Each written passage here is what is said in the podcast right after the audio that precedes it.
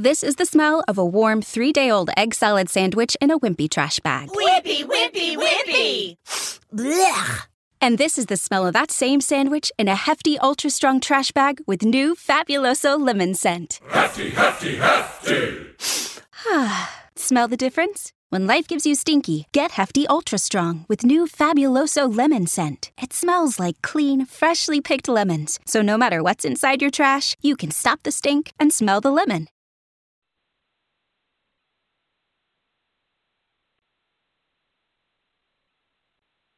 I'm the greatest thing that ever lived. I don't have a mark on my face.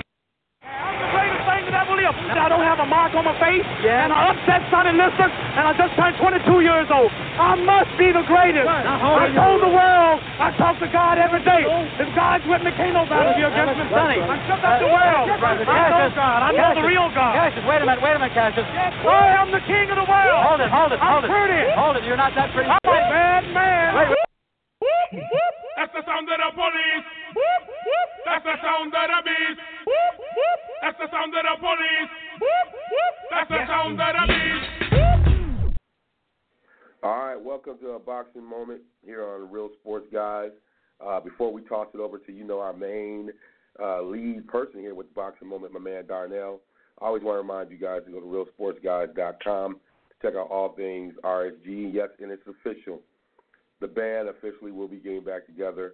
For you old timers who are listening, uh, used to listen to the Big Show, we're about to bring uh, Marcus, the game changer, back in. You know, Phil T, PhD back in the real. It's gonna be. It's gonna be like. It's gonna be like when Bell Biv DeVoe got together, back together. BBD. You know, when they had the album, everybody said, "Oh, they they back in the studio. They back in the studio." Well, they back in the studio, boy. Pay attention because we'll be hitting it live. Our first show will hit a lot of the NBA stuff. You know, it's gonna be hot. So there's a lot going on with RSG. So check us out on RealSportsGuys.com uh, if you want to catch on everything else. But this is a boxing moment. This is where we spend a little bit of time digging into boxing, and you know we got a resident expert. We're gonna give it over to my man Darnell Kirkland. What's up, Darnell? What's going on? What's going on? It's been a long time. We should have left you without a dope pod to step to. Uh, we didn't get to talk about Tyson Fury last week, but today we're going to dig into it.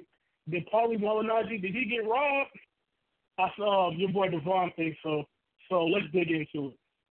Uh, you saw um, the Tyson Fury fight a week or so ago.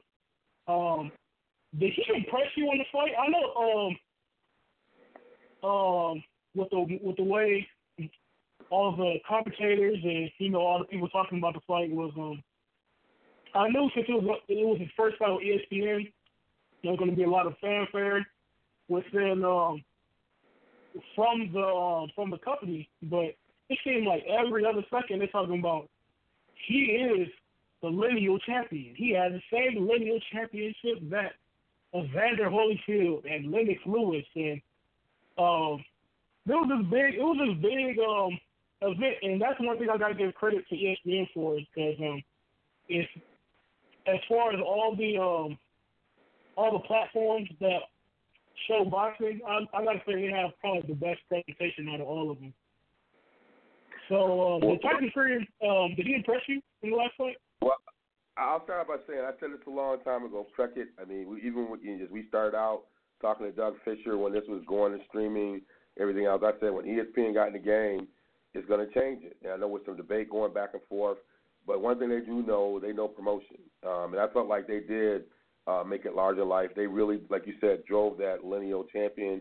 Uh, he wore the he wore the specialized outfit with you know showing all the champions. When he walked out, you know he walked out with signs representing key moments of history with the lineal championship, trying to reinforce that theme.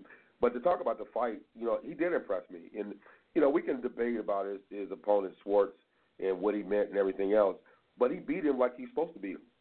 He be, he made him look like uh, uh, the, the kind of opponent he was. And what I loved about is I love, you know, everybody you know talked about the weight he came in, the added weight, but I love the movement he had. I love the angles. I love the showmanship, um, and the knockout was incredible the way he did. It felt very Ali esque uh, in his knockout. So I was very impressed in, the, in in what he displayed in that ring, um, and he disposed of him the way he was supposed to dispose of somebody uh, with the, you know with the caliber skills that Schwarz had. So I was impressed with how he did it, uh, the way he caught him, um, and the angles he showed, uh, and the showmanship, um, which you know sets up for a, a really nice opportunity if uh, Wilder can get past Ortiz. All right, in my opinion, he didn't really impress me much. Um, I, he, I, I, I will attest to what you said. When you have a guy in there that's not supposed to be in there with you, you're supposed to treat him like he's not supposed to be in there with you, and I'll give him all his respect for doing so. But to be, but to be honest, his opponent, like Stephen A. used to say, was a bona fide scrub. he was one of those guys you could um you could throw a beer bottle in the in the ring and hit him. I mean, he is he had no defense. It was like it was illegal for him to move his head, like um Bert Sugar used to um used to say. But um yeah, uh, and with the commentator, like, what do you think about the lineal championship kind of thing that, they're saying? And do you think um uh Tyson Fury is the lineal uh, heavyweight champion because um he did get stripped of his titles because he tested positive for nandrolone, which is a um, an anabolic, it's a sort of anabolic steroid. So he got his titles because of that. And he retired. He didn't fight for three years. And if you look at the rules for um, the Lineal Championship, um, the championship changes hands. Um, it, it um, it passes. The Lineal Championship passes when a fighter retires or when a fighter um, moves moves weight move weight classes, or if they're defeated. So um, I'm interested in seeing your thoughts about that with um, Tyson Fury.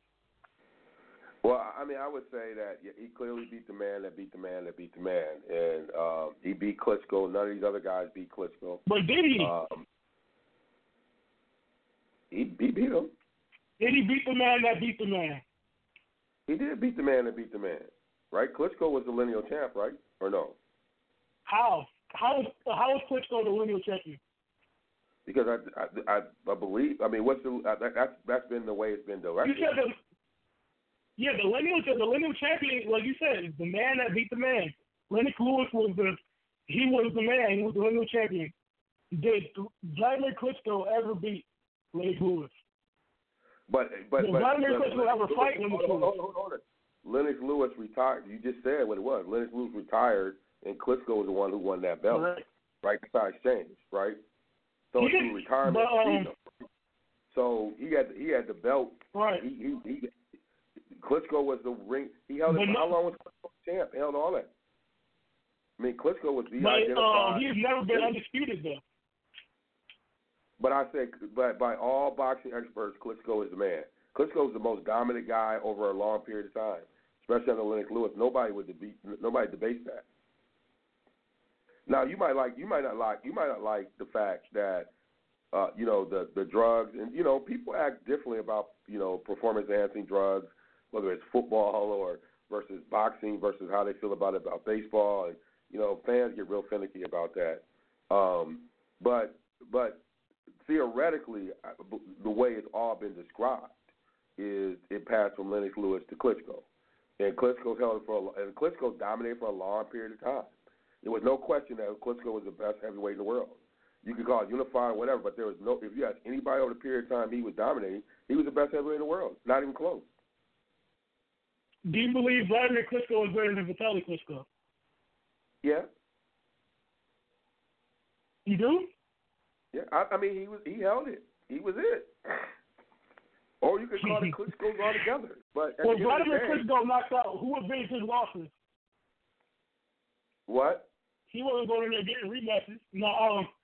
Anyways, I'm Yeah. arguing for, for for a lot of parts. I'm arguing just for the sake of arguing. Um, arguing, but um, these are these are points that could be brought up. What I, what I, what I would say, what, what I would say to, to to agree with you, I think the point you're trying to get to is, given the current state of the heavyweight division, this is more marketing than reality because you, in some ways, you need to have like you have at all these other weights, you know, these round robin tournaments because of the nature of it. You know, these top heavyweights need to fight because this is the era where you can really cement it. And I think it, it, it takes value away from potentially great fights because you, you do have arguments for people, uh, someone like Wilder. Um, before Joshua lost, he was a three-person race, but there there's some other pieces. So is it is it a sealed deal like it was even under the Klitschko piece? No, I think there's a lot of debate about who, who's the lineal champ versus who's who do you think is the best. That's a big time debate now, given the the number of quality heavyweights that we have. So in that respect, I think I'm in your camp in saying this is an opportunity for us to really cement who that lineal person is because we have so many quality fights that could be made. Correct, because if um, Andrew Ruiz does get past um, Anthony Joshua a second time, and um, they they just say screw Tyson Fury and have the Andrew Ruiz versus Wilder fight, the winner of that is the undisputed heavyweight champion, and by the rules, that champion is automatically the lineal champion. So um, it's possible it's possible that um, the lineal championship could change hands. Uh, yeah. Uh, but at the same time, the lineal champion, is, the, the lineal championship is a theoretical championship. It's not necessarily a physical belt that is well, um, it, it, it, that has an official kind of rule. And Ring has been the keeper. Ring Magazine, the Bible of boxing, has been, the, I think, pretty much the keeper. Whoever's the Ring Magazine champion has kind of been right, the, the kind of the lineal person. Is that correct or no? I don't know about that. I think I think I think they've always tried to make it the Ring Magazine champion. It's kind of always Ring has almost been like the keeper of the history. So I think usually Ring, maybe we get Doug on, he could probably talk to us a little bit more about it. But I think Ring Magazine yep. might be the keeper of the lineal champion because they always always say after it the Ring Magazine champion. So maybe you know we have a chance to check the Ring Magazine rankings, but um, they're usually connected to Ring Magazine as kind of the keeper of that lineal championship. But that might be something we can have Doug even. We get Doug on one of our shows here coming up, and maybe Doug give us a little bit more background on that. So speaking of Tyson Fury and his opponent, um, have you gotten a chance to look at um, the ranking system within the sport of boxing and how certain guys kind of get placed in their positions? Because um, I'm looking at the list of WBO, um, the WBA, the WBO rankings right now, and it's kind of interesting to say the least. How do you um, how was um, Tom Schwarz ever ranked above Tyson Fury? Do you do you have any justification for this? This is this is why this is the one advantage that UFC has over boxing is their ability to to to really have uh, a ranking system and a system of, of of competition that you can trust this is where boxing all goes wrong. When you look at all these rankings, half these guys you and I don't know. They got ranked up here uh, because everybody's trying to control their own little fiefdom and justify their matchups. But there's no way in anybody's earth that Schwarz could ever be over Fury. I mean, to even have that, and then sell it to you in a way that you got to believe it. When you look at some of these rankings, half these people you don't even know, and it's like that's boxing's problem. And uh, unless boxing can clean that up, you know, um, or we, as fans, we just stop watching that and just, you know, use use things like Ring Magazine and we try to standardize it ourselves. But this is why this is where boxing goes wrong and fails to do anything because no way in the world you can justify that with a straight face. Right. So, um, do you want me to read the top ten for the WBO for last month as far as heavyweights go? So we can entertain our listeners. Just read it to you. All yeah, right. Go ahead. Dillian Whyte number one. Dillian Whyte number one. I know he can fight. I kind of respect it. Tom Schwarz. We all saw him against Tyson Fury. Number three, Tyson Fury. Number four, Oscar Rivas. He's pretty good. I've seen him fight. And he's going to be fighting Dillian Whyte coming pretty soon. But um, Zhang, I never heard of him, but he had a he had a, 20, a record 20 0 and 0, which um he might be good. He might not. I have to check. I have to check him out. Spawn, he's thirteen and zero. I don't know about that. Junior Fa, I've heard of him. Number seven. He's a he's a nice little prospect coming up. Caballero, I gotta think if I've seen him before. Somebody Romanov is twelve and zero.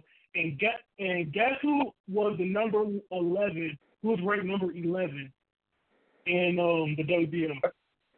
Andy Ruiz. We all saw what Andrew Ruiz did to Anthony Joshua. So why? Uh, I know um, hindsight is twenty twenty, but if even with the use of hindsight from back then, we all knew Andrew Ruiz was a really good fighter. So I don't know how some of these guys are ahead of him. But you know, that's just me. So um, did you did you watch the fight this week? Did you watch the fight this week? Uh, which which fight? I was gonna um, go into the Charlo um, card, but, but actually there's a there's a fight Friday. It it right. it, it, it uh uh you talking about the Paulie? That's it. Yeah, we can talk about the Paulie Malignaggi fight because I know you had a lot of you had a lot of opinions about that fight. So just, just take it from here. Um, I'll listen to what you got to say. No, I, I, I think you know. First, for, for people that didn't know, uh, uh, um, agreed to fight in this bare knuckles uh, uh, match, um, and a lot of it came off of uh, the the um, chatter that had been going back and forth um, regarding some of the prep work that he did with Conor McGregor um, prior to the Mayweather fight and whether or not he got knocked down. And so he was ended up fighting uh, a guy from, in some ways, McGregor's camp, uh, who was involved in bare knuckles. Um, it had a lot of emotion going back and forth coming up to uh, the pre-fight. You know, uh, you know, Paulie spits in this guy's face, slaps him. A lot of just a lot of craziness.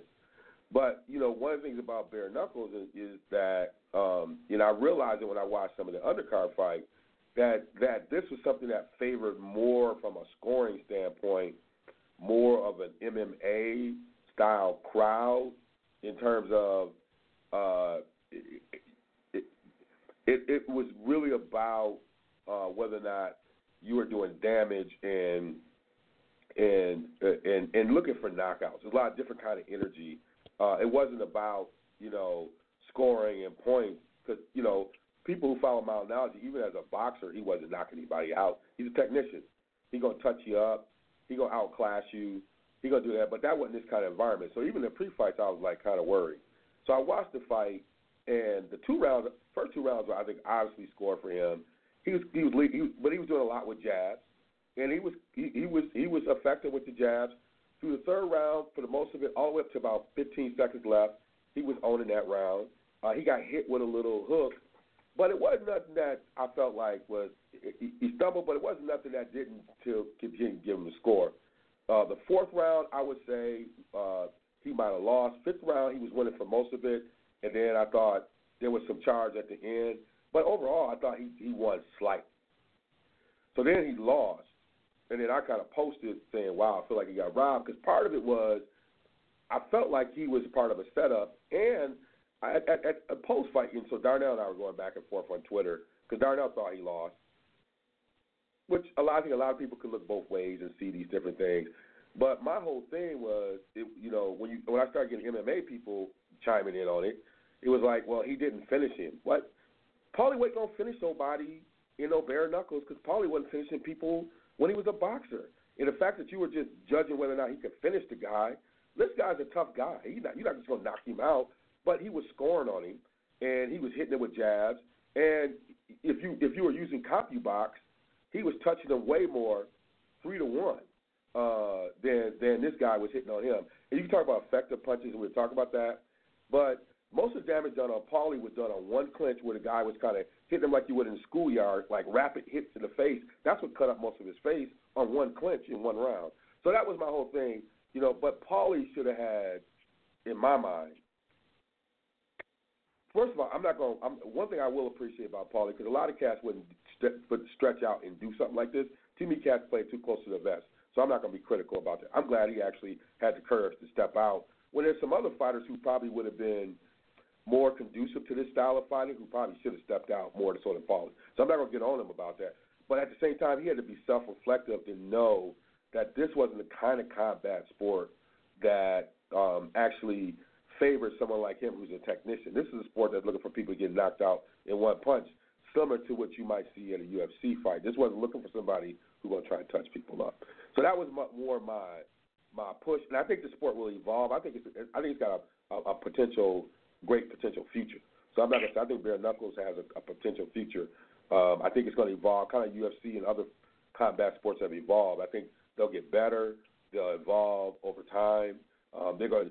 I'm just scared when they get some real boxers in there, somebody gonna die. Because I think people people judging boxing on base what Paulie did in there are gonna make a grave mistake when you get somebody in who can really thump, who's a boxer. Like you get you get uh Did you see that? Mayorga, you get you get uh, Marquez, you get anybody in there who's a thumper and really throws some straight stuff, somebody dying.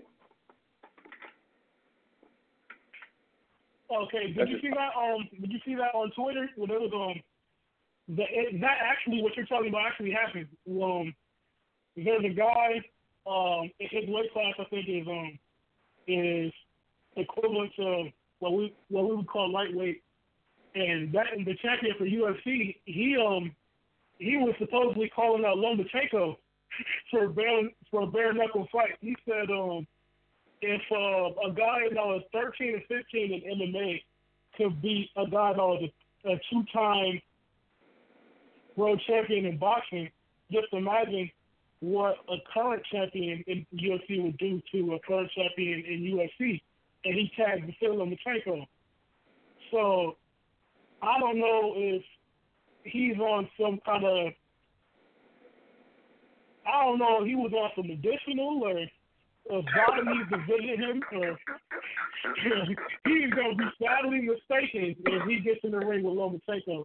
But I just want to give my thoughts on the fight because um with the first two rounds I agree a lot with you because um Paulie he was he was um I'll give him the first round just because it was like a feeling out round and he was controlling the real estate very well. He was flipping punches, coming back with a jab. And the second round, he was doing a lot of the same things. He landed a good right hand, probably the best punch of the fight, um, did Paulie Malignaggi. But in the third round, um, most of the round, like even even if he was scoring it like a boxing fight, in my opinion, because I know how judges think for the most part. If there's if there's not a lot of action going on, one or two flurries can like swing around. Like um Paulie you could say Paulie was controlling the real estate really, but he he wasn't really landing much in that third round either. Like he was probably he probably landed about three or four jabs, um, like spaced out each other. I know the rounds are, shorter in, in bare knuckle fighting because there's only two rounds. I mean, there's only two minute rounds, but um, with about 40 seconds left to go in the third round, um, Artem Lobov landed like a sweeping left hook, while um, he caught Paulie was trying to pivot away, and Paulie kind of stumbled away and then he um he followed up and landed a few more punches and a couple more combinations. And in my opinion, he swung around Sugar Ray Leonard style, even though of course he doesn't have anywhere near the skill Sugar Ray Leonard has. I was just making a reference to his fight with Hagler and how he was still around. But um, the fourth the fourth round and the fifth round, I know Paulie said he he injured his hand, and I hope he did because um, he really wasn't following up with anything. You were saying he he was landing a lot of jabs, which he landed a few jabs, but I don't know if his his punches were necessarily effective because it's not like his jab was um snapping his head back. His jab wasn't necessarily stopping his forward progress. He was pretty much walking through his punches and landing punches of his own. That's why I thought um Artem was winning the the, the, the latter rounds, the last three rounds. But um and even if it was um and even if I thought um Paulie won by one round, I wouldn't necessarily call that a robbery because close fights um close in, in fights that are close, judges can um see things differently than I do. But um uh, that's pretty much my thoughts on that. And I like what you hit I on the, um, the idea. The reason why I call it a robbery was that you could feel you could feel the overwhelming bias, and it was interesting because I think you I think you made a lot of good points. but I think you contextualize it when you think about the environment. You watching the the, the environment. Mm-hmm. That arena was pro MMA. That, that sport right now is pro MMA, and it had and and so there was there was an element of it that said, man, Paulie, you gonna have to win conventionally to win here. It would it just felt like that kind of environment um, in a way, and and that at that point I was like, this is not the kind of fight for you. Like you you, you need to be one of these cats with some pop uh, to be in here fighting, and it was almost like he got pulled in on some false pretenses. I think he thought he would get some courtesy he wasn't gonna get, and I think that right hand you said he hit him with. That's why I think he broke his hand, and so that kind of changed the fight a little bit. So I I just felt like he was already fighting an uphill battle when he stepped in the ring in ways that it shouldn't have been. Like it felt like he was a B side when he should have been the A side. And he had to even remind him he was the A side. Was he was the A side. But I don't think they treat him like the A side. And and and even he had to remind him even at the press conference, I'm the A side. Like don't don't say Lobov then Malignaggi. He's Malignaggi low. Like there was some other pieces there that was really interesting. And maybe he should have figured out he should have been uh, had that kind of, but it just felt like it wasn't a it wasn't a right setup for him. And he ain't the right fighter to come into this, just the way it is. He's not a right. he's not a bare knuckles kind of cat because he's a technician. You need a you need a boxer with some pop. But I, I'm afraid somebody gonna get killed. They get the wrong boxer up here. You start asking people like Lomachenko and these cats come up here like y'all y'all y'all barking up the wrong tree. Don't. And I think this is gonna be fool's gold for these MMA guys to be thinking based on this Malignaggi thing. Oh, we got him okay, okay. I mean, like I'm like Jay Z. Okay, you know, all right. Yeah. Wait till that the real guy with pop get in there. Right, and by my opinion, um, for Paulie Malignaggi, he didn't necessarily have to knock him out.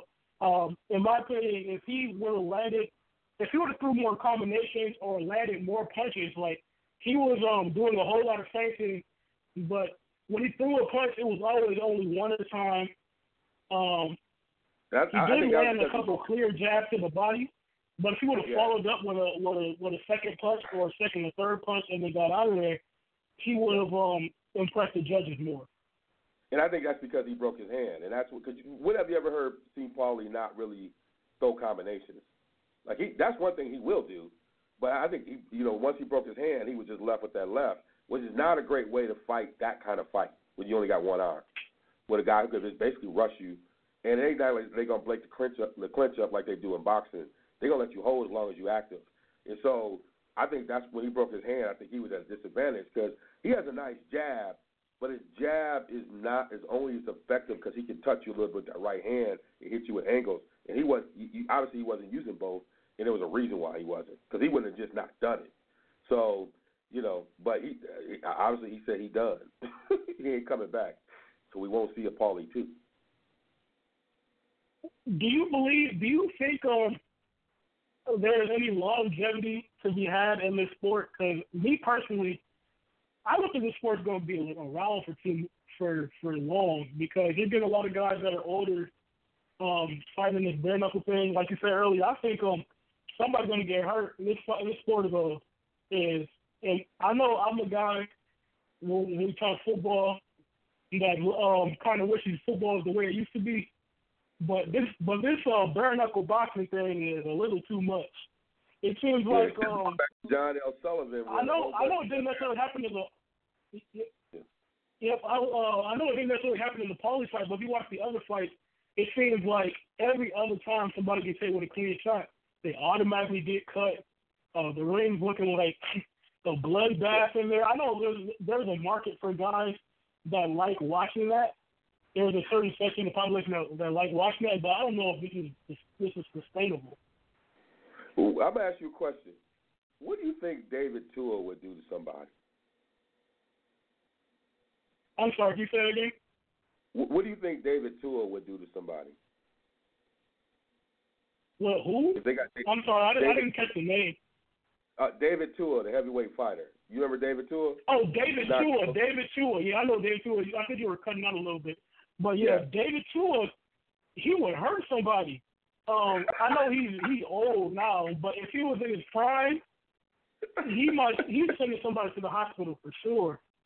they, uh, especially any of those heavyweights from back then, David Tua, Michael Bootsy, Riddick Bowe, even guys like um, Razor Ruddock, all those guys from back then, man, it, it's not even a it's not even a comparison.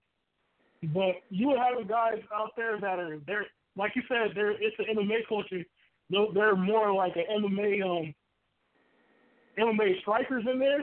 But if you have guys Yeah. that were actually like pure punchers in a boxing sense, like if you put like Ray Mercer in there or Tommy Morrison or uh, don't God for, God forbid George Foreman was in there.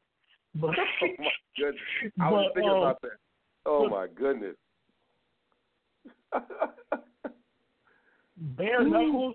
I think it, it's the sport's a little bit too barbaric because you have a guy like Earnie Shavers walking there, or a guy like Deontay Wilder.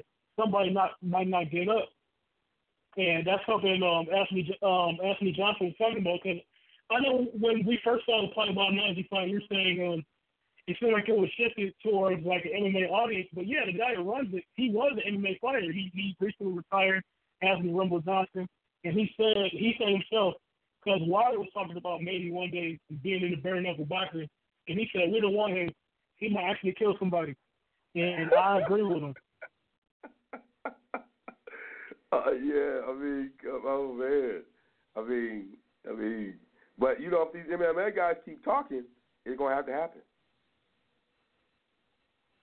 It's gonna have to happen. Right. Um, and the day, and on Friday, on Friday, you remember um Alberto Machado, the guy that was saying um, a while back ago, and um that he that he could possibly beat Gervonta Davis, and he got beat up Yeah.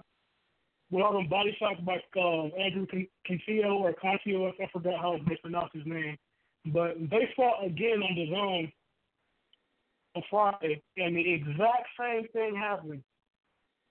He he um uh Cancio, he had a cut on his eye. So everybody so like um they were they were saying, Oh, um, he needs to do something because this cut might be a problem. But as soon as that happened, he turned the switch on just like that. He went right to his body and uh, Alberto Machado, I don't know if it's the weight because they're saying he um he might need to move up because maybe the weight cut was too much for him. But he clearly cannot take body shots. And Cancio, he had a very disciplined game plan to keep going to the body over and over and over again, be be um diligent with his attack. And in the next round, the third round, he he was able to stop him. Um, did you see that? No, I didn't get a chance to watch that fight. I didn't get a chance to see see that. fight? No. Okay. Um, but in my opinion, um, Andrew Castillo and Tank Davis will be fireworks while it lasts, but you might see a homicide in the ring. But uh, you might see a homicide in the ring. But um, because Castillo is a guy, he's not gonna he's not gonna give up. He's not gonna stop punching. He's not gonna stop coming forward. And then Davis, this is this is a fight that's gonna really test Gervonta Davis if it happens because um we're gonna see if he can take take punishment because he's not gonna let. He, it's not like um it's not like um Gervonta Davis has a style where he um moves around a lot and tries to box, even though he can box, but he doesn't usually do it. But um Cancio is the guy that forces you to fight, and um Gervonta Davis will most likely oblige and stand there and fight with him. So I think it will be it will be a very exciting fight for all for all four rounds. But um, it's going to be a very exciting four rounds though. But um, moving on to uh, yesterday, we had the Charlo. Well, the, the, we had the card that was supposed to be Charlo versus Harrison, but Harrison got injured about a month ago. He had to pull out of the fight. So he fought a guy named Jor- Jorge Cota, who I last seen getting knocked out by Erickson Lubin. I don't know if he had any fights since then, but that's the only fight I've ever seen him fighting. He's a very awesome guy, and so it took um, and so it took Charlo a good round or so to kind of catch up to him. But when he did, he knocked him out in Deontay Wilder style fashion. That um, it was funny because um, Lennox Lewis said a good. Uh, he said right before it happened, "Oh, Charlo needs to um, set him up with the with the double jab and throw the right hand behind it."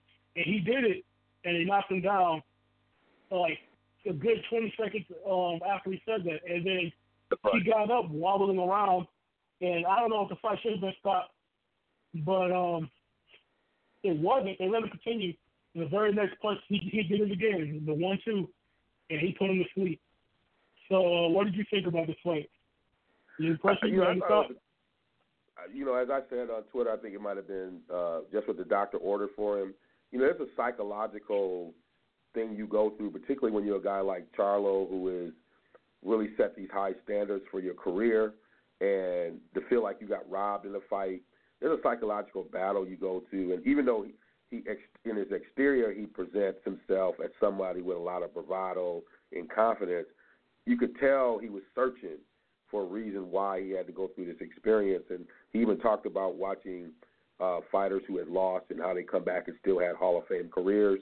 You really trying to get back on it. And, in some ways, the, the Harrison, um, you know, uh, injury uh, and allowing it for this fight to happen and, and forcing him to adjust to a different kind of fighter. I mean, this guy got beat by um, Lubin, but uh, you know that's somebody who's got a lot of pop. And like the only time he's ever been knocked out, and in fact, this is the earliest he's ever. He's only been knocked out once and been pretty successful fighter, and then to be knocked out this early said a lot.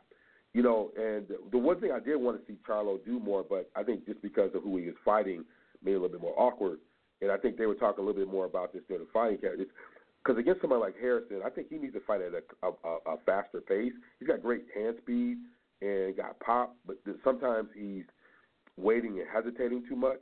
And I think when he picked up the pace, the way that um, you know um, Lewis talked about and double jab and pick up the pace, and he overwhelmed him. And I think in some ways caught him because this guy likes to switch. Caught him in the middle of the switch and hit him with you know with a really uh, really good shot. And so I you know it was something that um, it was good to see. But now you know it's time it's time for the rematch here later in the year. You know I think uh, I think we're ready. You know I think Harrison's still going to come in ready. I think it's going to be a great fight. I think it did a good thing for promoting that fight moving forward. Um, but you know I, I think he came out and did what he needed to do against a really good awkward fighter. Uh, but I want to see him be more active. Well, I like to see him more active as well. I think he did a good job of boxing. Um, a lot of guys, some a few guys are saying like, um, "Oh, Charlo was getting outboxed by a bum." I was like, "You got to re- you you you don't know anything about boxing, man. You you got a guy in front of him that was very awkward. You got to um, you have to kind of adjust and get his timing down. And it seemed like as soon as he got his timing down, he was able to land. He was able to land whatever he wanted to because um, this guy he was tailor made. In my opinion, he was tailor made to get knocked out. He had a yep. uh, his stats was entirely too wide. He didn't. He he had he didn't really have a um, much head movement at all. He was a southpaw, which um Charlo has been known to. Um, he calls himself the southpaw killer. but um, he does very well against the southpaw. He's a very good boxer. So um, I don't think I wouldn't say I'm necessarily impressed, but he did what he had to do. And I don't know about you, but I'm getting a little. I know I know it's not his fault, but I'm getting a little um, tired of watching these um, very good level fighters for fighting guys that are nowhere near their levels of of um, opposition. Because it seems like back to back to back weeks we have Triple G fighting Steve Jelly Rolls. I know we didn't talk about that fight yet, for good reason because it didn't have it didn't deserve to be talked about. The next week we had Tyson Fury versus Tom Schwarz, which nobody has ever heard of. He has never he never fought anybody with a pulse, and somehow um, became the number two ranked fighter in the WBO. And then the next the next week we have Charlo fighting uh, Jorge Cota, which the only time I've ever seen him fight was when he got knocked out by Erickson Lubin when Erickson Lubin was still a prospect. And then the next week we have the other Charlo fighting Brandon Adams, which I know he's not a scrub, but he he he did win the contender, but he but at the end of the day, it's a contender TV show. I mean, he's not no A level fighter, so we all know what's going to happen in that fight. So I'm I'm just patiently waiting on a competitive fight. And a lot of times in boxing, when you um least expect a uh, competitive fight, that's when it happens. That's so, right. um, did you see the um? Well, you you did watch the fight, so um, I want to ask you a little bit about the um the undercard. Like um, did you see Rigo? Um, Guillermo Rigo. Oh, now, yeah, man. did he look old Oh, to you? He looked old to me, but that, but but he decided he was tired of hearing about the chatter and about him running and boxing and moving, and he stood in there and he hit with that overhand and he went to sleep. I'd never seen him that aggressive, but he was taking some shots. But he had made his mind up from the beginning of the fight. I'm gonna let y'all know I can fight any way I want to fight, and that was so unlike him. Mhm. I mean, he was going toe to toe, back and forth. I mean, got shook a couple times, but he finally got just mad and hit him with that shot and put him to sleep. Man, I mean, that was that was a great knockout. Um, it, off a really rough fight that he kind of made rough because he got away from his normal I'm a stick and move and move around and counter punch kind of thing. He's like I'm a you know at a certain point in your career you feel like I gotta if I'm gonna make this money I gotta make it interesting. And he decided somebody got in his ear. I'm gonna sit down on these punches and and, and make somebody pay. If that's a Rigondeaux that shows up, he can make some money. Yeah, so um, I agree with you. He um, it definitely seemed like he made a concerted effort to um, to fight on the inside and kind of prove the guy was wrong that he can fight, and he's not just a guy that. Well, he is an outside fighter, but all you know how all the casual boxing fans are like, oh, all he does is run and stuff like that. And he's showing you I can I can fight this guy's fight and get the stoppage. But um, another fight that happened yesterday why in the world is Joey Spencer fighting? And why is he um the co-main event for these um for these cards? Because I think um it's putting a lot of pressure on him. He didn't necessarily have an impressive performance. I know that's not the matchmaker's fault, but um he has to show up and perform himself. But there's a lot of pressure on the kid. He didn't necessarily have a great performance, but he he got um in my opinion he got um some well needed experience and something he could build on in the future. That's the Michigan guy, and um, I'm looking forward to see him improve. But I, I think um, him being on the co-main event is a little too much for him at this at this point in time. What do you um what what was your takeaway from Joey Spencer's fight? Yeah, I just think I, I think he's too cool for school. I mean, he should have been using his jab more. But I tell you what, I was I was uh, impressed with Akeem Black. Sometimes in these fights, you find a young person. And I know, uh, uh, uh, you know, the commentators like you, sometimes you discover somebody while watching somebody else. You know, I know he's a raw fighter, but you know, if I'm a trainer, I'm like, this is a kid from Milwaukee that has a lot of heart, came to bang, and I would check him out. And I think a, it was a great fight for Spence uh, because it gave him a chance to really be tested. But I also think he he made himself too available in ways that when he moves up in competition, he might get put asleep. Sometimes you can't be too cool. Like he's trying to be too cool. And his dad father relationship, sometimes his dad is like buddy buddy with him in ways that is not challenging. And this is where the father son dynamic can be wrong. At some point I think he needs somebody who can challenge him and his dad might be the second.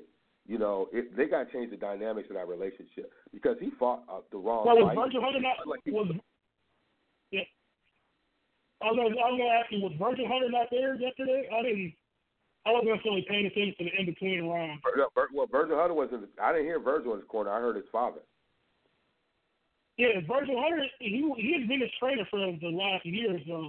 So um, Yeah, I, I what I what I something if he wasn't was dominating with his dad. Yep, his dad was dominating yesterday.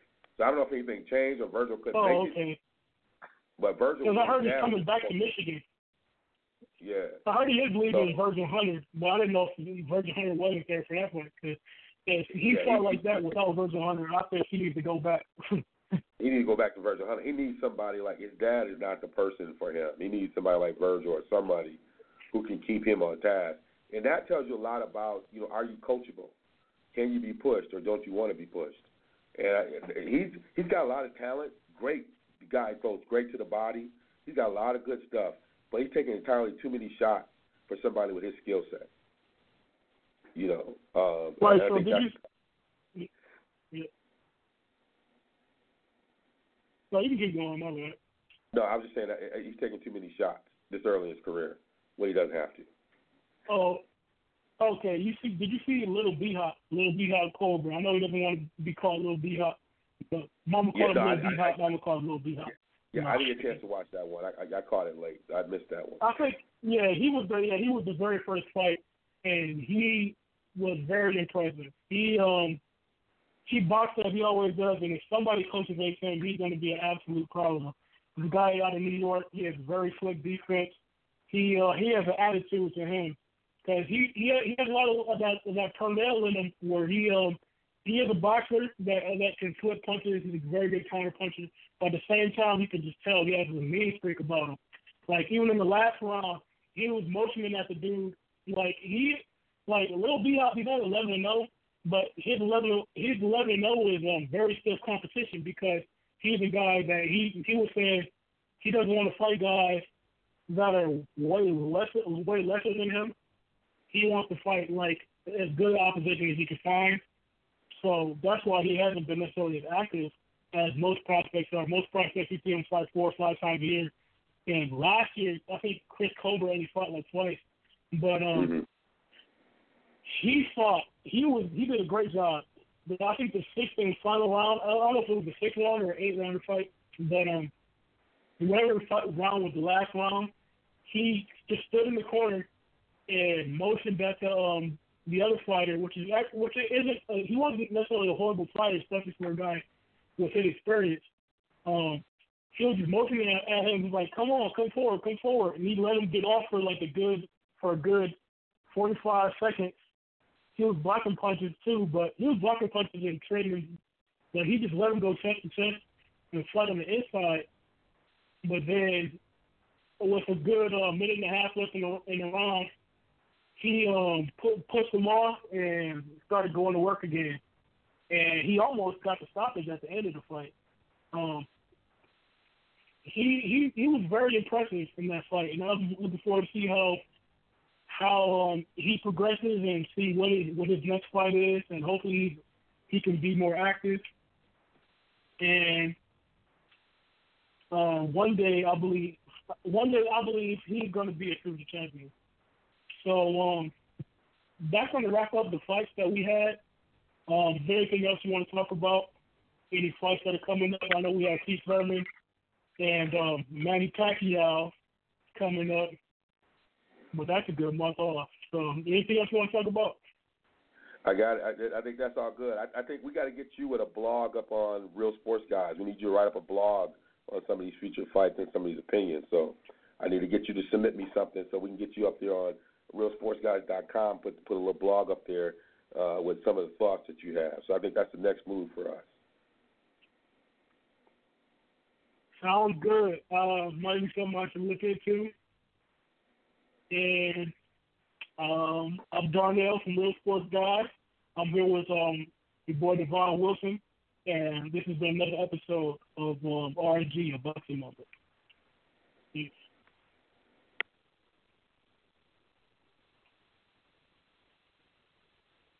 This episode is made possible by PWC. It's getting hot out here. Moving the mercury can help move your business. PWC helps turn sustainability theory into real world action. Reduce your carbon footprint while increasing transparency in net zero commitments. Start with reporting to identify your climate risks and reinvent your business. Create a more sustainable business and a stronger planet. It's all part of the new equation. Learn more at thenewequation.com.